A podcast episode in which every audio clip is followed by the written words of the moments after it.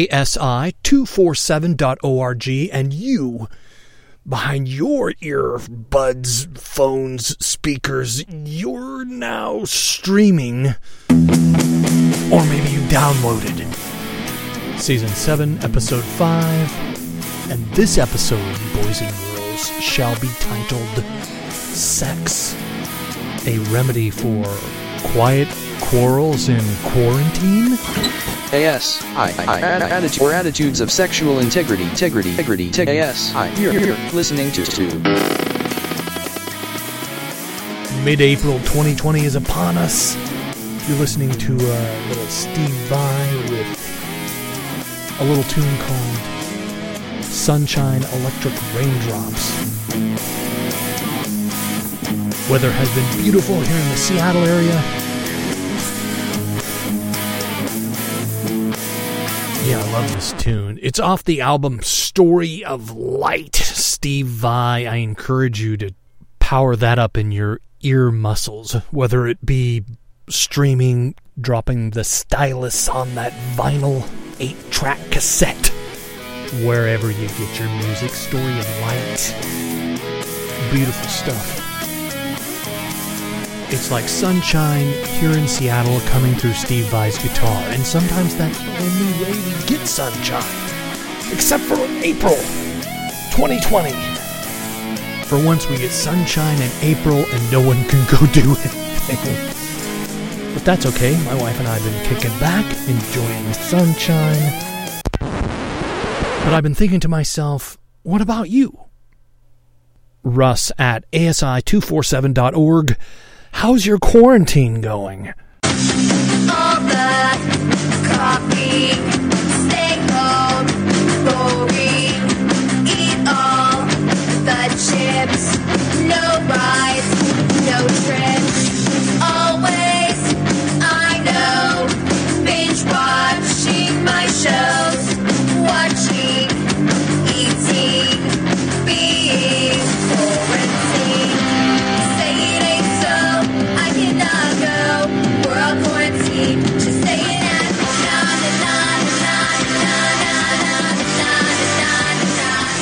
Yes, I saw that on Twitter, and I had to, uh, I had to share that with you. That's some, some comedy, comic relief from Blink One Fifty Five. Uh, their Twitter handle is uh, at Blink One Fifty Five Pod. By the way, if you want to check them out, and it's it's a link to their uh, Patreon page, patron page. I don't know. Do you know how to pronounce it? I've heard it pronounced several ways.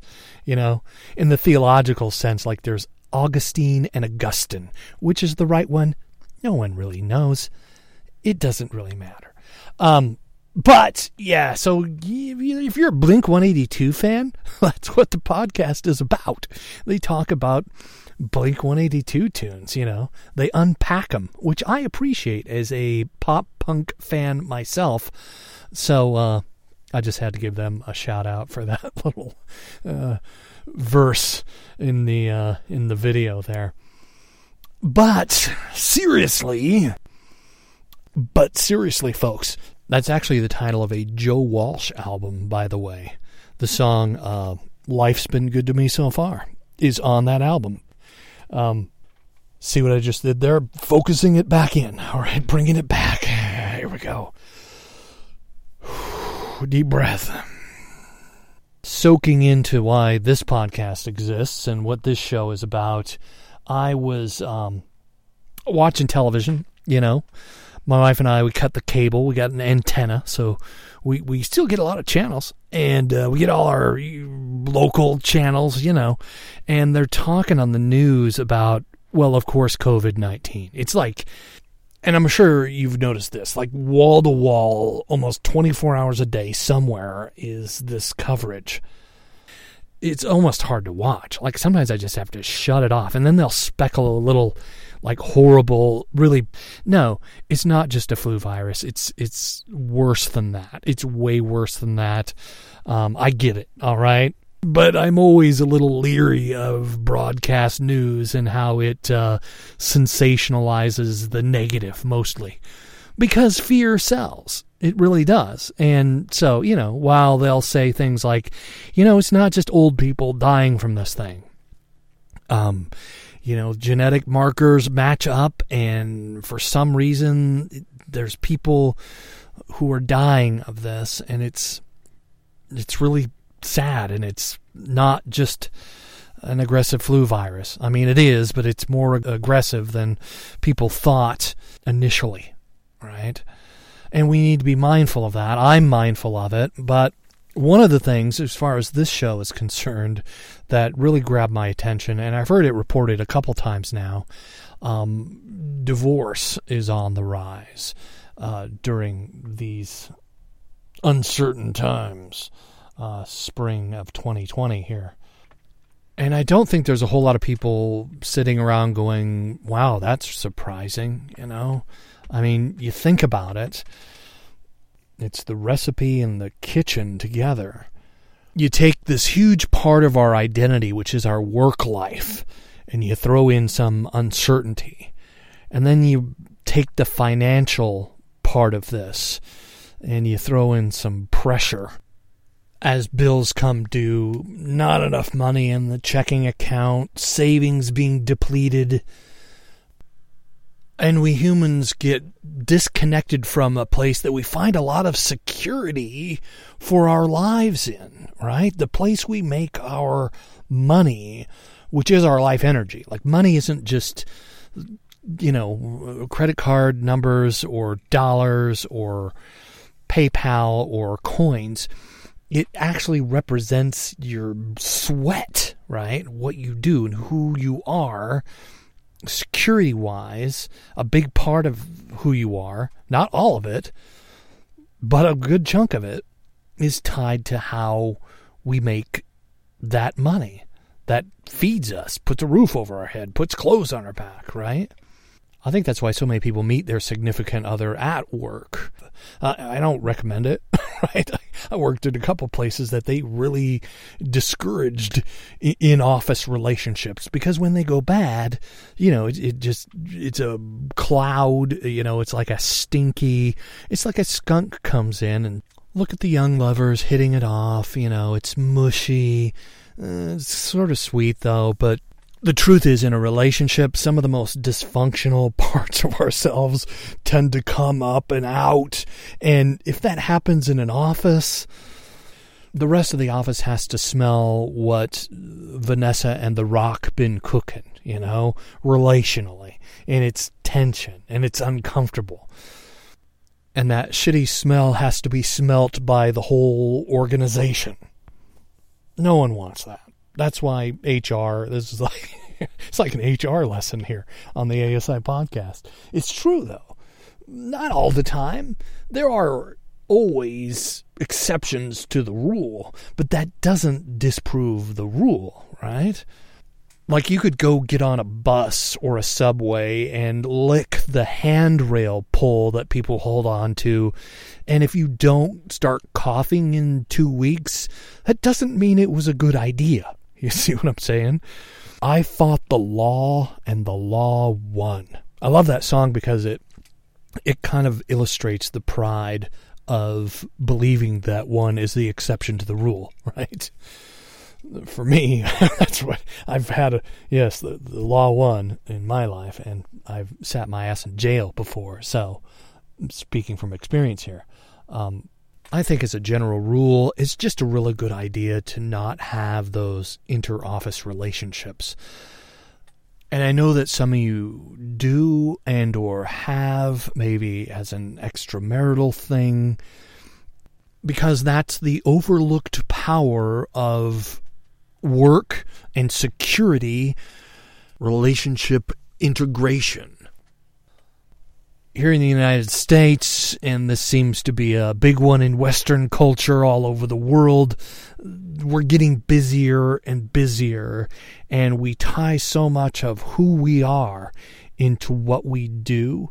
Maybe a really good question is what came first, living a double life or double life living as a part of our culture? I've heard people say, you know, I don't like to bring my work home. You know, I leave my work stuff at work and when I come home, it's home time. And I get that, you know, some of you don't want to air your grievances or whatever in front of the kids. I don't know. Um, but there is a time to be with your partner and share maybe how you felt throughout the day. And I know for you guys, it's like, oh, talk about how you feel. Yeah, man, because that stuff gets bottled up and it builds and builds pressure. And then something like this happens, right? COVID 19, uh, quarantine life. These strange days can bring all of the, all that stuff that we've been pushing back some of us like want to work and do things around the house and then feel like crap when you don't get the thing done right? Because just me right? Okay. No but that's been an exercise in wholeness is realizing this is what i'm doing today. And having some love and grace for myself. This is the longest vacation i've had in in 5 years at least. Or should i say staycation my point is all of the one of those days I'll get that done, right? All of that starts to bubble to the surface around now cognitively. I think that's that's built in us. All of the one of these days I'll do that comes to the forefront and maybe I can stir you to see some of this as the emotional one of these days when it comes to how we process relationships is right here and now your relationship with yourself, maybe your relationship with your partner, your relationship with what is, which can also be the divine in my worldview over here. And single people, man, I, I kind of envy you in a way because you get to learn a lot about yourself right now. Oh man, I tell you what, I don't envy you in the work or whatever it is that you're right in stewing in maybe but it's so rich with inevitable change when in a time like this through no fault of our own even all in this together the winds of change come rushing in. And to quote the philosopher Nikki Sixx the uh, raw nerve endings of dysfunction are felt at a time like this. And all of that stuff that hasn't been talked about, all of those feelings that we haven't shared start to bubble to the surface. And and times like these have a way, these strange days, right, have a way of burning out some of that built up gunk and calcified things that we never talk about. This is a new one, Three Days Grace.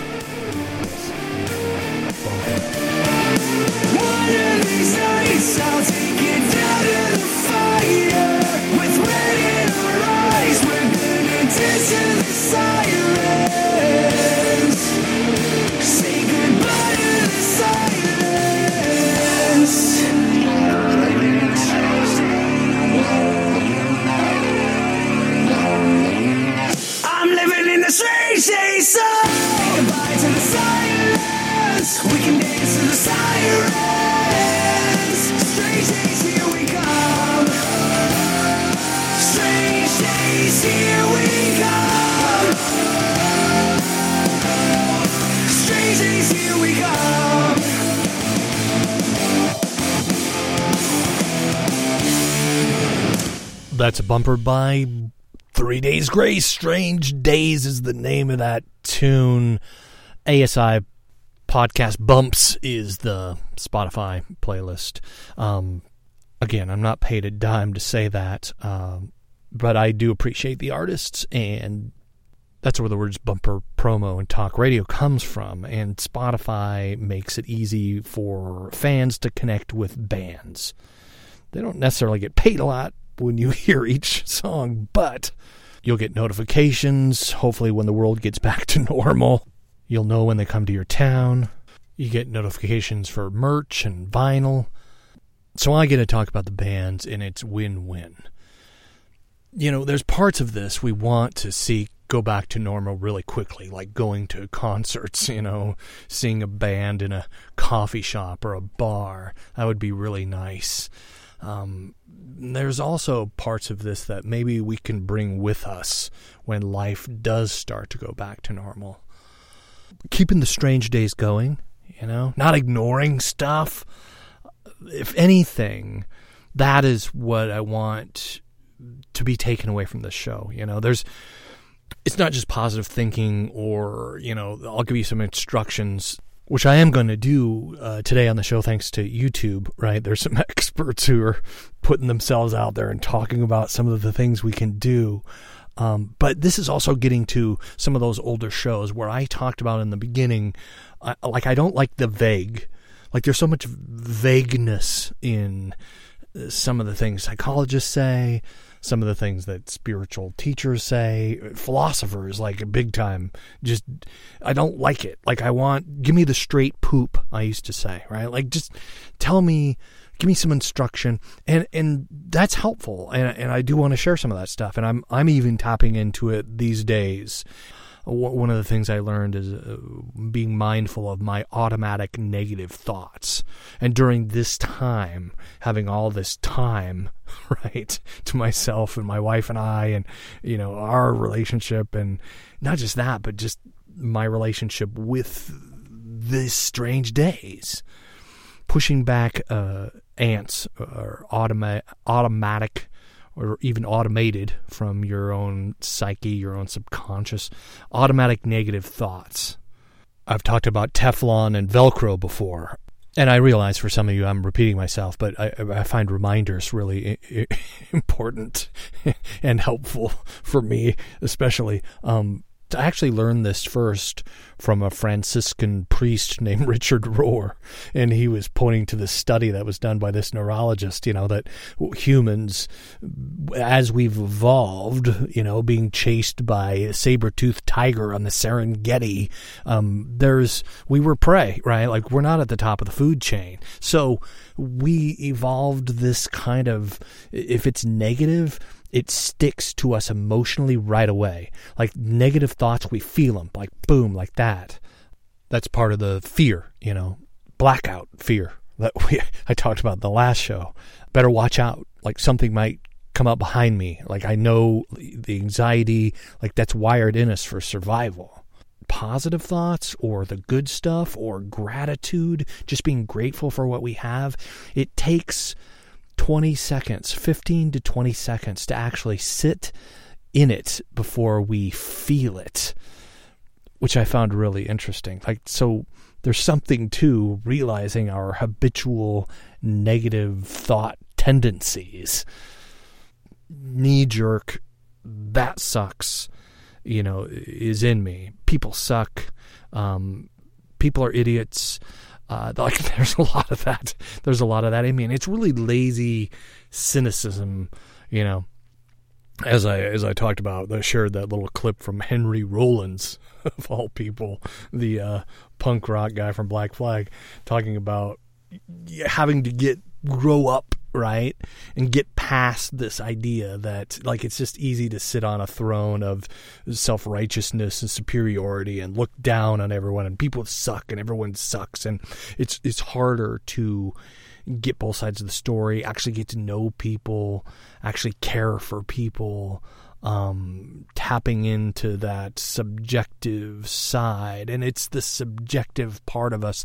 That's where we're emotionally stirred. That's where we primarily make decisions. And the subjective stuff, yeah, it's vague, man. It sometimes it feels vague just because we don't understand it like a lot of this is is consciousness right? It's being awake and uh, having the smelling salts come down. And that's the beautiful thing about the instruction. When you start to change who you are today incrementally even when you're stuffing it in from the outside as i like to say um, part of that the discipline or self discipline when we do start to see ourselves change, there's a a path, you know. There's that that path again, right? The pathology of it, Which road am I going to go down? Because it can be pride or despair. That's the duality of it. We can, our egos, right? We let our ego take control. Right. This is why the spiritual, in my opinion, is so incredibly important because when we get egocentric, pride or despair will be birthed out of some of this instruction or the inability to have enough self-control and or self-discipline to actually pull off the instruction or you do have a large tank of self discipline and you can do it and you do pull it off and then you become arrogant, right? We become prideful. Eh, that's why the, the sexually compulsive stuff is it's a good engine light on the dashboard, you know. The, the fact that you struggle with this unwanted behavior, it's like a blinking light eh, saying, "Hey, check engine." You see what I mean? Like I was really interested in getting underneath that. Like there's all these steps and all these things, all these, you know, diets or stuff you can buy for diets. Uh, right? Like the Thigh Master. You know, they always say that, like in the fine print, they say, with diet and exercise, you know, a baseball will help you lose weight. Well, freaking anything will help you lose weight if you have the self discipline, right? The self control to diet and exercise. Like that's don't bullshit me, right? We want to knee jerk go out and buy something that'll fix us. Like that's in us. And being aware and awake to that is so incredibly important. So, if there's anything I could say to the 30s me when I started this show, um, it, it would be that the the vague is it's not that the vague is frustrating me as much as I don't see it. Help me see it, right? I believe, help my unbelief is a part of scripture. I love that. It's so honest, you know. Jesus is saying a lot of stuff to the disciples and and there's this right this part this beautiful little snapshot in the book where the disciples are like, "We believe. Please help our unbelief." Um, that's a part of this conversation. The I've learned over time the awareness of the importance of eyes that see and ears that hear. And sometimes we think we're woke, and that's just pride, aka my ego trying to push towards the center of my being. Younger me had this energy and, you know, angst in a way, good angst, hopefully, motivation to be better, to do better. I'm already woke, just give me something to do. And then something was given for me to do. And when I couldn't do it, I just, like, I suck. Like, I'm horrible. Um, I just don't have the self discipline, despair that's what that frustration with the vague is about. So, with that in mind, the motivation to do better, to be better, that's going to come from within. It's it's flowing out from center. Again, another ancient metaphor is this idea of the heart. I've talked about that a lot in this show, but as a reminder, once again, if you've heard it before, you know, the blood pumps from center. My motivations come from inside, in here, and they pump to the ends of my fingertips, to the tips of my toes. This is being aware of our drives. So, and so rather than me say, well, I've been doing this for 15 years, like I'm some kind of freaking expert, right? Like I'm just a dude who blabs into a mic. I've learned some things over the years, but ultimately I'm a podcaster. All right. And so, masterclass is a thing. If you've seen YouTube videos or if you've heard streaming ads, they talk about masterclass a lot. I don't know if you've ever done one. Um, they can be pretty pricey, uh, but right? The beautiful thing about master classes, you get these like world renowned experts teaching on the subjects that they're passionate about. And I love that. Uh, the cool thing about the internet, though, is YouTube has a lot of these folks uh, that you can glean information and wisdom from for free. So thanks to YouTube and the power of the internet, uh, I'm going to share some of that here today. And again, the way that you process this information, the pray, the way that you, um, I want you to be mindful of again pride and or despair. Uh, relational stuff is very tricky because people are very unique. There's no two relationships on this planet that are exactly the same. Um, but there are some fundamentals and some things we can learn and things we can glean. And let's hear from some people who are more qualified to give relationship advice than I am. Uh, let me hold on. Let's tune this in a little bit. Wasted on a nice face in a place of fear. I put a helmet on a helmet, counting seconds through the night.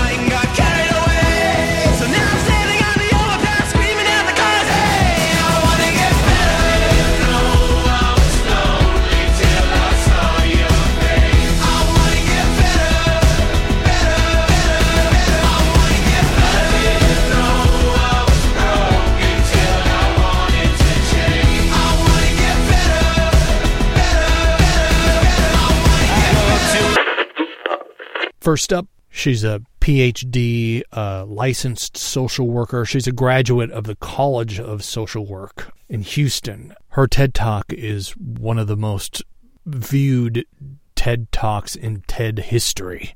Introducing behavioral analyst and researcher Brene Brown.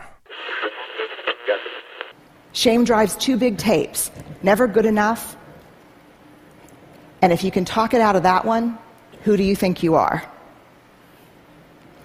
The thing to understand about shame is it's not guilt.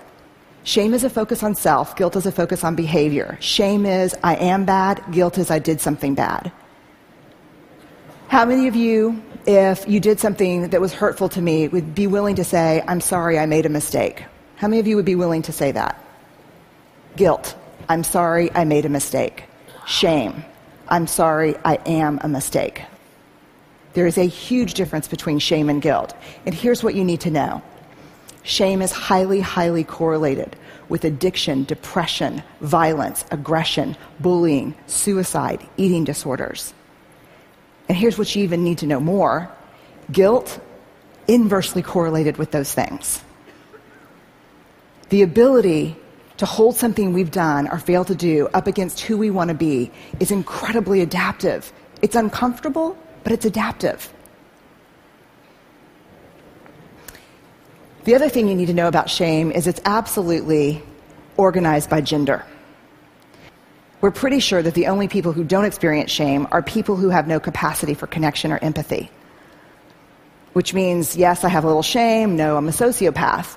So I would opt for yes, you have a little shame. Shame feels the same for men and women, but it's organized by gender. Shame for women is this web of unattainable, conflicting, competing expectations about who we're supposed to be. And it's a straitjacket. For men, shame is not a bunch of competing, conflicting expectations. Shame is one do not be perceived as what? Weak. Shame is an epidemic in our culture. And to get out from underneath it, to find our way back to each other, we have to understand how it affects us and how it affects the way we're parenting, the way we're working, the way we're looking at each other. If we're going to find our way back to each other, we have to understand and know empathy, because empathy is the antidote to shame. If you put shame in a petri dish, it needs three things to grow exponentially secrecy, silence, and judgment. If you put the same amount of shame in a petri dish and douse it with empathy, it can't survive. The two most powerful words when we're in struggle me too.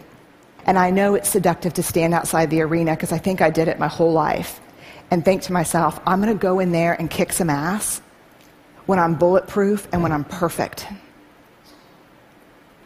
And that is seductive. But the truth is, that never happens. And even if you got as perfect as you could and as bulletproof as you could possibly muster, when you got in there, that's not what we want to see. We want you to go in. We want to be with you and across from you. And we just want for ourselves and for the people we care about and the people we work with to dare greatly. Next is Joanne Davila, who's a professor of psychology and the director of clinical training for the Department of Psychology at Stony Brook University. I pulled this from a TED Talk, which will be on Heart, Mind, Love, Sex, and Affection, the Facebook group for this here podcast. This one's especially for younger folks, millennials, Gen Zers. Um, it's a little booky, to use that term. Um, nutsy boltsy one of the things I like to stir up in this show is is what, what do I want? What do I want? And I believe it's in my definition of wholeness. Like you start to realize what you want as a whole person. Because of some of my sexual history, very early on, I was very fragmented. Um, I had parts of myself buried. I didn't know who the hell I was for a long time that'd be my only criticism in this this talk here. But it's still really good, and that's why I'm sharing it. This woman really knows her stuff. Again, this is Joanne Davila. She has a PhD in clinical psychology, and the talk is titled Skills for Healthy Romantic Relationships. I do couples therapy, and it can be a wonderful thing.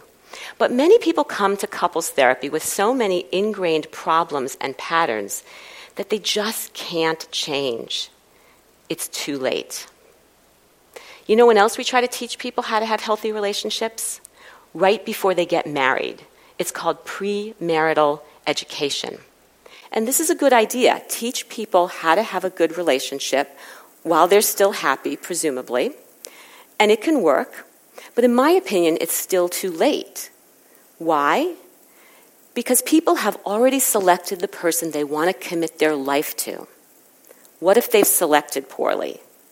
No amount of premarital education can make up for a bad partner choice. So, the ways that we've tried to teach people how to have healthy relationships have been limited because they fail to address three important things genuinely knowing what you want and need in a partner and a relationship selecting the right person, and developing and using skills right from the beginning. And I don't mean the beginning of any particular relationship, I mean the beginning, beginning, like as soon as possible. We need to teach people, especially young people, how to have healthy relationships. Now, towards this end, my colleagues and I have developed a skills based model of relationship functioning that we believe can help people create the things that lead to healthy relationships and reduce the behaviors that lead to unhealthy ones. We've identified three skills insight, mutuality, and emotion regulation that form the basis for what we call romantic competence. Romantic competence is the ability to function adaptively across all areas or all aspects of the relationship process, from figuring out what you need, to finding the right person, to building a healthy relationship, and to getting out of relationships that are unhealthy. I'll tell you more about the skills in a minute, but first let me say we didn't just make this up out of the blue we identified the skills based on a thorough review of theory and research. And the skills really represent the commonalities across the major theories and, and research findings on healthy relationships. And because they represent the commonalities, we think they really can help people with all the different parts of the relationship process and with all different people, whether people are in a relationship or not. So let me tell you about the skills. The first one is insight. Insight is about awareness and understanding and learning. So with insight, you'll have a better idea of who you are, what you need, what you want, why you do the things you do. So let's say you're being really snappy to your partner. With insight, you might notice or realize that it's not that your partner's doing anything, it's actually that you're really stressed out at work. And what you really need is to relax a little bit so it doesn't bleed out over into your relationship. Insight will also let you know your partner better. Let's say your partner shows up late for a date. With insight, you'll know why. For example, maybe your partner's late for everything. It's nothing about you, it's nothing about the relationship. That's just who your partner is. With insight, you'll be able to anticipate the positive and negative consequences of your behavior. For example, you know, you'll know that if you send that nasty text, it's not going to go well. Maybe you better make a phone call instead. With insight, you'll be able to learn from your mistakes in ways that allow you to behave differently in the future. So maybe you'll recognize that you're the kind of person who tends to jump in really quickly. You get wrapped up in the romance of things, and then things don't go well.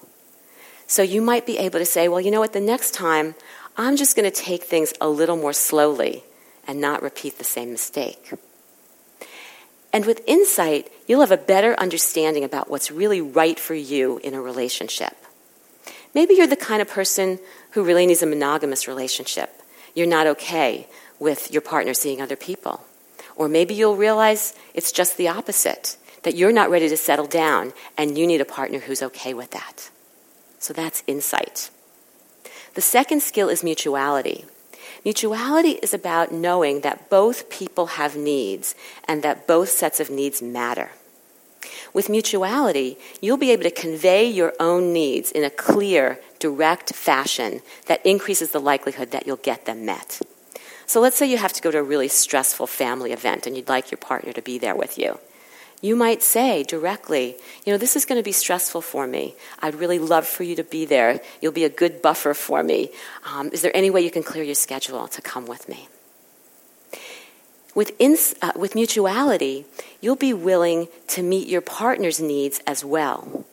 Let's say you know that your partner really likes to go to the gym first thing in the morning. It makes your partner feel better the rest of the day. Mutuality will let you be willing to support your partner in this even though you'd really rather have your partner stay home and in bed with you. And mutuality also lets you factor both people's needs into decisions that you make about your relationship. So let's say you get a great job offer that you'd like to take, but you know it means you're going to have to work more, and you know how important it is for both you and your partner to spend time together. With a mutual approach, you, you might say, You know, I'd really like to take this job, it's really important to me but I also am concerned about us spending time together. If I promise to protect some time for us, will you be okay with me taking this job? That's a mutual approach to relationships. The third skill is emotion regulation. And emotion regulation is about regulating your feelings in response to things that happen in your relationship. With emotion regulation, you'll be able to um, keep your emotions calm and keep things that happen in your relationship in perspective. So you might think, oh my goodness, this is a disaster. This is the worst thing ever. How am I going to handle this? With emotion regulation, you'll think, you know what? I can handle this. This is going to be all right. There's a way to deal with this. I'm going to figure this out.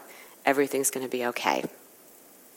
With emotion regulation, you'll be able to tolerate uncomfortable feelings and not act out on them impulsively. So you'll be able to think through your decisions more clearly. So let's say you're waiting for your partner to text you back. That text isn't coming, you're getting really anxious, you're checking your phone every two seconds. With emotion regulation, you'll be able to tell yourself, you know what, calm down. The text is going to come. I don't need to check my phone every second. I'm just going to put it away and focus on the task at hand. And with emotion regulation, you'll be able to maintain a sense of self respect and commitment to your needs, even when bad things happen in your relationship. So let's say you have a breakup. You're feeling really depressed. You're really missing your partner. With emotion regulation, you'll be able to let yourself know that it's okay, that yeah, you're going to feel depressed, but you're going to get over it. You're going to get through this. If you beg and plead to get back together, you're not going to feel good about yourself, and you don't even want to be in a relationship that wasn't good for you. So, insight, mutuality, and emotion regulation, I believe it's people's ability to use the skills on a day to day basis that lets them have healthy relationships. We have data to support this as well. I've been studying romantic competence, the ability for people to use insight, mutuality, and emotion regulation among young people. In one of our studies, we looked at 13 and 14 year old girls, early adolescent girls, and we found that girls who were more romantically competent felt more secure in their relationships. They felt comfortable being close to people, they could trust people, they weren't worried about being rejected. Girls who were more romantically competent reported fewer depressive symptoms, they had better mental health. They also were more positive um, about their expectations about marriage in the future. They were more optimistic that it could go well. Girls with greater romantic competence were engaging in uh, more typical romantic activities for their age, things that were normative, like dating and flirting and um, affectionate behaviors like hugging and kissing. And girls who were more romantically competent were engaging in fewer um, uh, atypical sexual activities like sexual intercourse, which can be considered pretty risky for a 13 and 14 year old girl. So even at an early age, 13 and 14 years old, when these girls mostly were not even in relationships, the more romantically competent they were, the more adaptive relational functioning they were showing, and the better mental health they were showing. We see the same things among young adults, 18 to 25 years old. More romantically competent men and women feel more secure in relationships. They also report making better decisions. They can see the warning signs when things aren't going well and make conscious decisions with confidence. They're also better at seeking and providing support to their partners. So they're more willing to ask for what they need and use what their partners give them and they're better at providing helpful support when, when needed. And this isn't just what they told us. We actually observed them doing this in our laboratory when we asked them to talk with one another about a personal problem. Um, young people who were more romantically competent also were more satisfied in their relationships, they were happier. And again, they reported fewer depressive symptoms and also fewer anxiety symptoms. So, overall, being romantically competent at a young age is associated with greater, more adaptive relationship functioning and greater individual well being. And this brings me back to my point that we need to be teaching people how to have healthy relationships. So, like I said earlier on, we may know what a healthy relationship looks like, but most people have no idea how to get one, and no one teaches us how to do so and this is a problem. We need to help people genuinely know what they want and need in a relationship. We need to help them select the right partner. We need to help them make good decisions and deal with the challenges that relationships bring. And we need to help them build and use skills right from the beginning. This is what the notion of romantic competence is all about. It's all about using insight mutuality, and emotion regulation to reduce the behaviors that lead to unhealthy relationships, like fighting and poor support and hostility and criticism and contempt and violence, and create the things that lead to healthy relationships, like intimacy, security, respect, good communication, and a sense of being valued. So there you go. A uh, bit clinical, but uh, some good stuff. Uh, the whole TED Talk will be on heart, mind, love, sex, and affection, by the way, if you want to check out the, the Facebook group there and uh, see the whole talk. Um, my wife and I saw marriage counselors um, a lot, you know, uh, more than three we've had over the years. And we were married before we were legal drinking age. So we've been married. I'm what 51 now. We've been married more than 30 years. All right. So the the last marriage counselor that we had when I was going through some of my um, trauma therapy, uh, the best. This was the best advice that that we got. I think in our whole, and maybe it was just where I was at at the time, where we were at. But she, you know, mid session stopped us and said, what would it be like for you two to be kind to one another? You know? And that kind of stopped us in our tracks. Like being partners, that's another one. Using that word partners. Uh, that's kind of a modern way of defining. You know, you used to say, "Well, my wife, my husband, my spouse, or whatever," and and now partners. And people will say, "Oh, well, it's because of the LGBTQ community," and uh, if it is, I'm okay with that. Like that's great, you know, whatever. But when you're a partner, the the language of partner is different than marriage because I think marriage comes with it these expectancies, you know. Being a younger man, um, especially Christian, you know, a lot of guys getting married, early young newlyweds, they just, oh yeah, we're going to be having sex all the time, like it's going to be great. and they quickly learn that sex doesn't work the way that for her uh, for the guy right? Like there's a, a difference in arousal and how this chemistry works um, past experience our attachments and the way we think about sex and shame being naked with one another. Um, this all this stuff is downstream from a big one is kindness being kind to one another. And yeah, my wife and I got in a few fights since uh, I've been now off work for almost a month. Um, and a, a, big one was me because I've been a, a, working guy. You know, I'm working a job and I'm out and I'm not uh, doing chores as much as I'm not used to it, you know, and carrying my weight, so to speak, you know, um, being a good partner to my wife, eh, who is the, the major breadwinner right now with her uh, little business from right here at home. And there's all these different ways of thinking about it, you know, and I'm I'm not judging her, right? Like, not that I did, but I just don't like it, right? Like, I don't like doing chores. I don't like washing dishes. I don't like doing laundry. But doing those things because I want to be kind and love my wife, that's something else. That's something I'm practicing, putting into practice that uncomfortable, right? Pushing back my teenage, childish, I don't want to do chores, right? As my wife is vacuuming upstairs. if you can hear that. Probably not. But uh, I am doing my part, man. Come on. Uh, just being honest with you in this episode about some of my my shortcoming relationally things we still, you know, work on.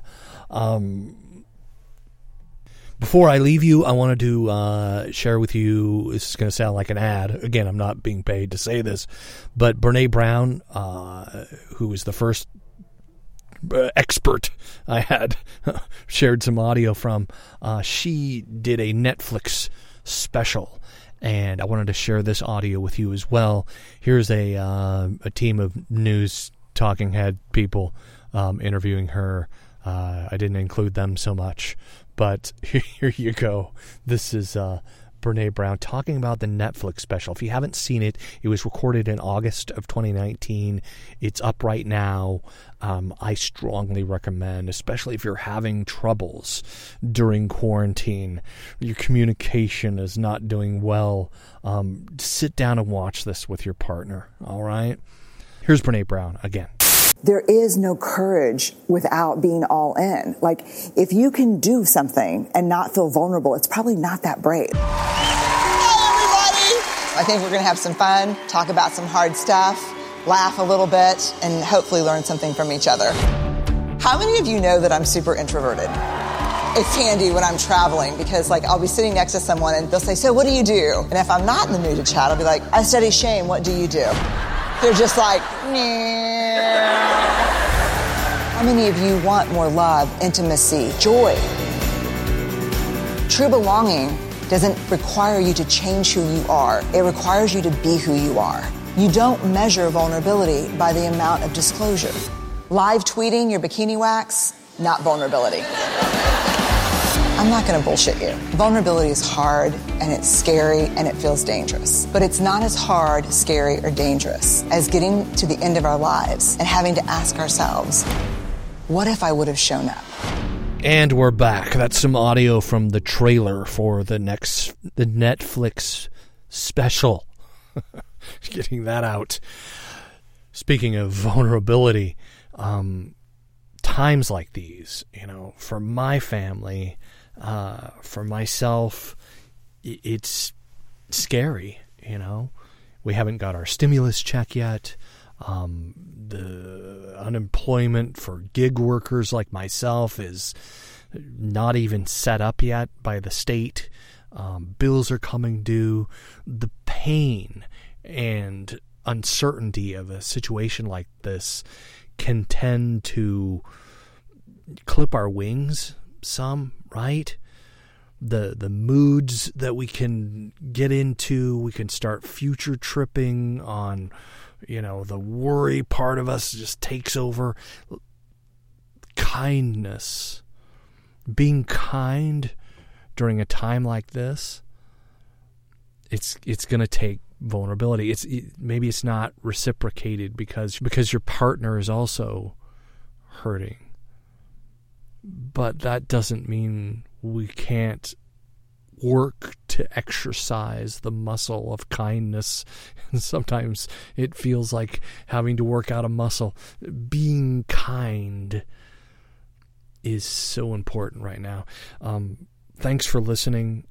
Thanks for uh, all of you who, took the time to maybe finish this show. Um, I appreciate every single one of you. Going to end the show out with another track bumper by frank-turner.com. It's the website for his music. I love you guys. I mean that sincerely. Till next time, ASI247.org. Send me an email, russ at ASI247.org. If you'd like big hugs for every single one of you that are still listening. Till next time, bye. History's been leaning on me lately. I can feel the future breathing down my neck. And all the things I thought were true when I was young and you were too turned out to be broken. And I don't know what comes next. In a world that has decided that it's going to lose its mind. Be more kind, my friends. Try to be more kind.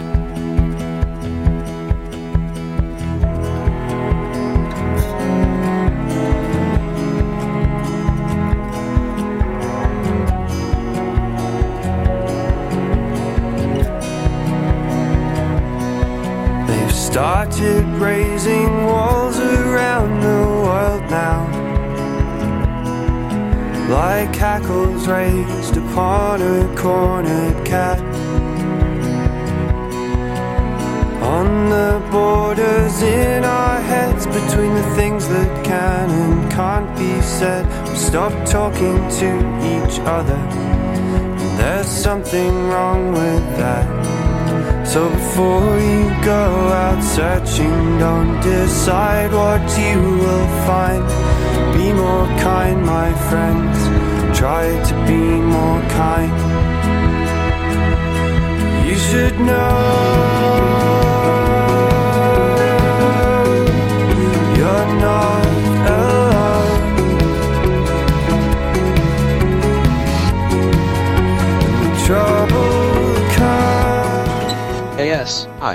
Attitudes of Sexual Integrity, is a listener supported podcast.